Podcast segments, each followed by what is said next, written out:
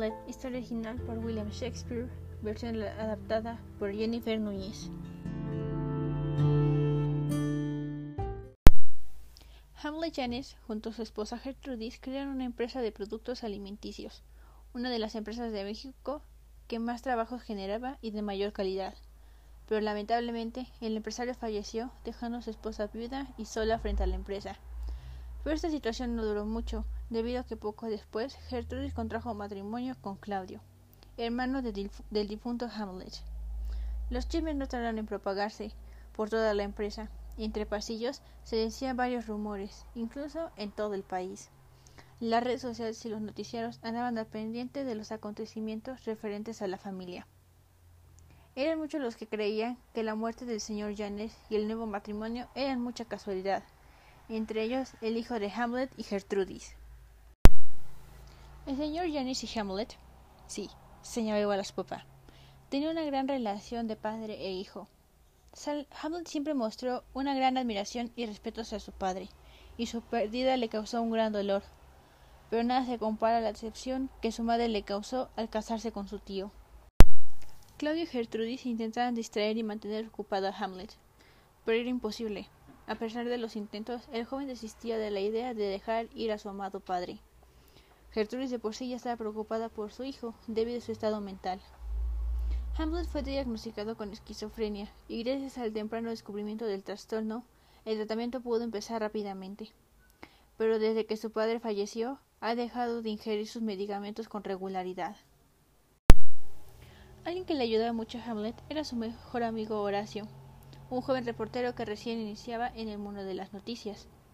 Una noche se quedó a dormir en casa de Hamlet, pues sabía que a pesar de que ya habían pasado algunos meses, aún lo necesitaba. Esa misma noche, Hamlet despertó mientras todos dormían, pues decía escuchar voces por los pasillos de la casa, así que decidió seguirla. La voz lo guió hasta el jardín. La voz que escuchaba era la de su padre, y no solo eso, sino también estaba parado frente a él. Una parte de él estaba seguro de que se trataba de una de sus alucinaciones, pero otra parte de él no podía esconder sus sentimientos al ver de nuevo a su amado padre. Sin importarle nada, se acercó a la figura de su padre, y una vez frente a él, cayó de rodillas al suelo. ¿Por qué me has abandonado así, pa? comenzó a llorar Hamlet, pero su padre se arrodilló y abrazó a su hijo. No te he abandonado, mi hijo, y nunca lo haré, pero mi alma puede descansar en paz pues tu tío, mi propio hermano, me asesinó para quedarse con mi empresa, mi esposa y con mi vida. Si bien Hamlet ya lo sospechaba, no deja de ser algo importante de escuchar. Afligido, Hamlet le pregunta qué podría hacer para ayudarlo a descansar. Haz que todos se enteren, que sepan la vil rata que es mi hermano. En un parpadeo, el señor Janes ya no estaba. Es cuando eso llegó corriendo con su amigo. Hamlet no tardó en contarle lo que había pasado. Horacio sabía que se trataba de una alucinación más, pero ella había visto en sus ojos la tristeza y el enojo. A esto sumado que él también creía que el señor Janes había sido asesinado. Así que decidió apoyarlo. El plan de Hamlet comenzó. Fingiría encontrarse en un episodio depresivo y tener alucinaciones. De esa forma dejarían de tomarlo en serio, para ver si así sacaba algo de información. El plan iba bien. Su tío dejó de tomarlo en serio y su mamá estaba muy preocupada por su hijo. Claudia ya estaba a punto de enviar a Hamlet a un hospital psiquiátrico, pero Gertrudis se negó. Ella pensaba que pronto pasaría, pues su hijo solo pasaba por un mal momento tras la muerte de su padre, y convenció a su nuevo esposo de dejarlo vivir el luto a su manera. Hamlet no sentía ningún arrepentimiento de lo que hacía. Adoraba a su padre y quería venganza. Solo una cosa le dolía, y era lastimar a su amada Ofelia, una joven dulce y hermosa. Ellos ya saliendo algunos meses, pero ya parecían una pareja casada. Era obvio que eran almas gemelas. Pero desde que Hamlet inició su plan, comenzó a ser grosero y algo agresivo. Ofelia lo conocía a la perfección y entendió que era una consecuencia de su enfermedad y de la partida de su padre. Ofelia era hija de uno de los socios de la empresa, así que se enteraba de algunas cosas que pasaban en casa de su novio. Las semanas pasaban y Hamlet no obtenía información en casa, así que decidió que lo mejor era ir a la empresa. En un inicio ni Claudio ni Gertrudis estuvieron de acuerdo, pero a él no le importó. Era la empresa de mi padre, por ende será mía y tengo todo el derecho de ir, dijo Hamlet y se fue hacia la empresa. Le pidió a Horacio que lo acompañara por cualquier cosa que pudiera pasar. Una vez ahí, Horacio y Hamlet se separaron para intentar buscar información para cada quien por su cuenta. Hamlet empezó a pasarse por los pasillos y las instalaciones. Platicaba con algunos de los empleados. Todos le daban el pésame y le decían lo mucho que extrañaban a su padre como jefe. Algunos pocos se atrevían a decirle que Claudio era un terrible jefe y que seguramente llevaría a la empresa a la ruina debido a sus malas decisiones. Hamlet se dirigió a la oficina donde se encontraba su tío. Si bien no tenía pruebas de que había matado a su papá, no iba a permitir que arruinara los esfuerzos y el trabajo invertido en ella. Una vez cerca de la oficina, escuchó voces y decidió escuchar. Posiblemente era su única oportunidad y decidió grabarlo todo. No podemos deshacernos de él tan fácil. Ya hay muchos ojos encima mío. Pues quién te manda a casarte con Gertrudis pocos meses después de haber matado a tu propio hermano. Mínimo un año te hubieras esperado.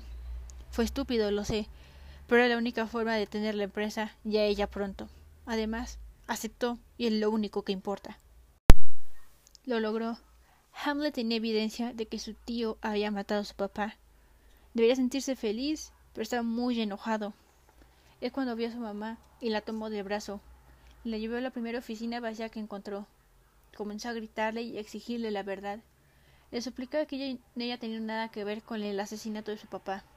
Su madre solo podía llorar. No, soportaba ver a su hijo en ese estado. Seguramente eran las alucinaciones. El enojo era tal, pero no, no quería ir a su madre, a pesar de que una voz le decía que tenía que hacerlo. Así que golpeó un librero junto a la puerta y escuchó el grito de un hombre. Volvió a ver y era Polonio, el padre de Sofelia.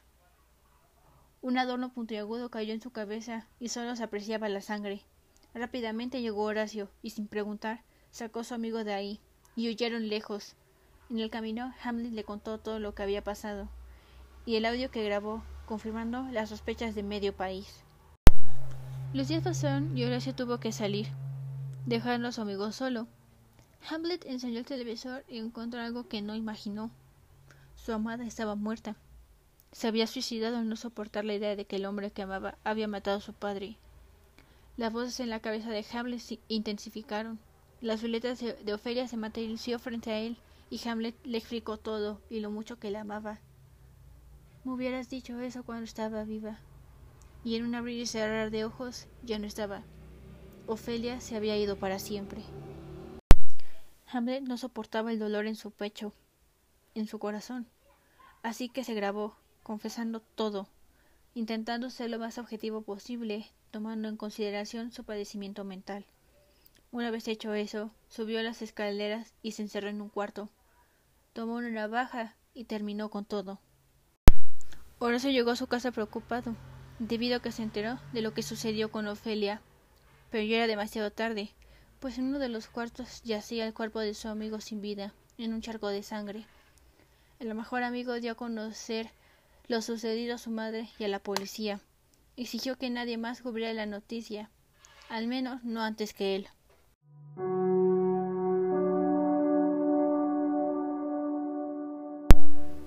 Los días pasaron y Horacio consideró que era el momento. Con mucho dolor escribió la historia tal cual pasó, desde las alucinaciones de su mejor amigo, la grabación y su suicidio. La policía empezó a investigar y descubrió que efectivamente Claudio mató a su hermano envenenándolo. Fue apresado y aparentemente Gertrudis no tuvo nada que ver, pero el dolor no se lo quita a nadie. Claudio fue asesinado en la cárcel y Gertrudis era incapaz de dejar su casa. Gracias a Horacio, todo México recordaría a Hamlet como un pobre joven que a pesar de su esquizofrenia intentó buscar justicia por su padre.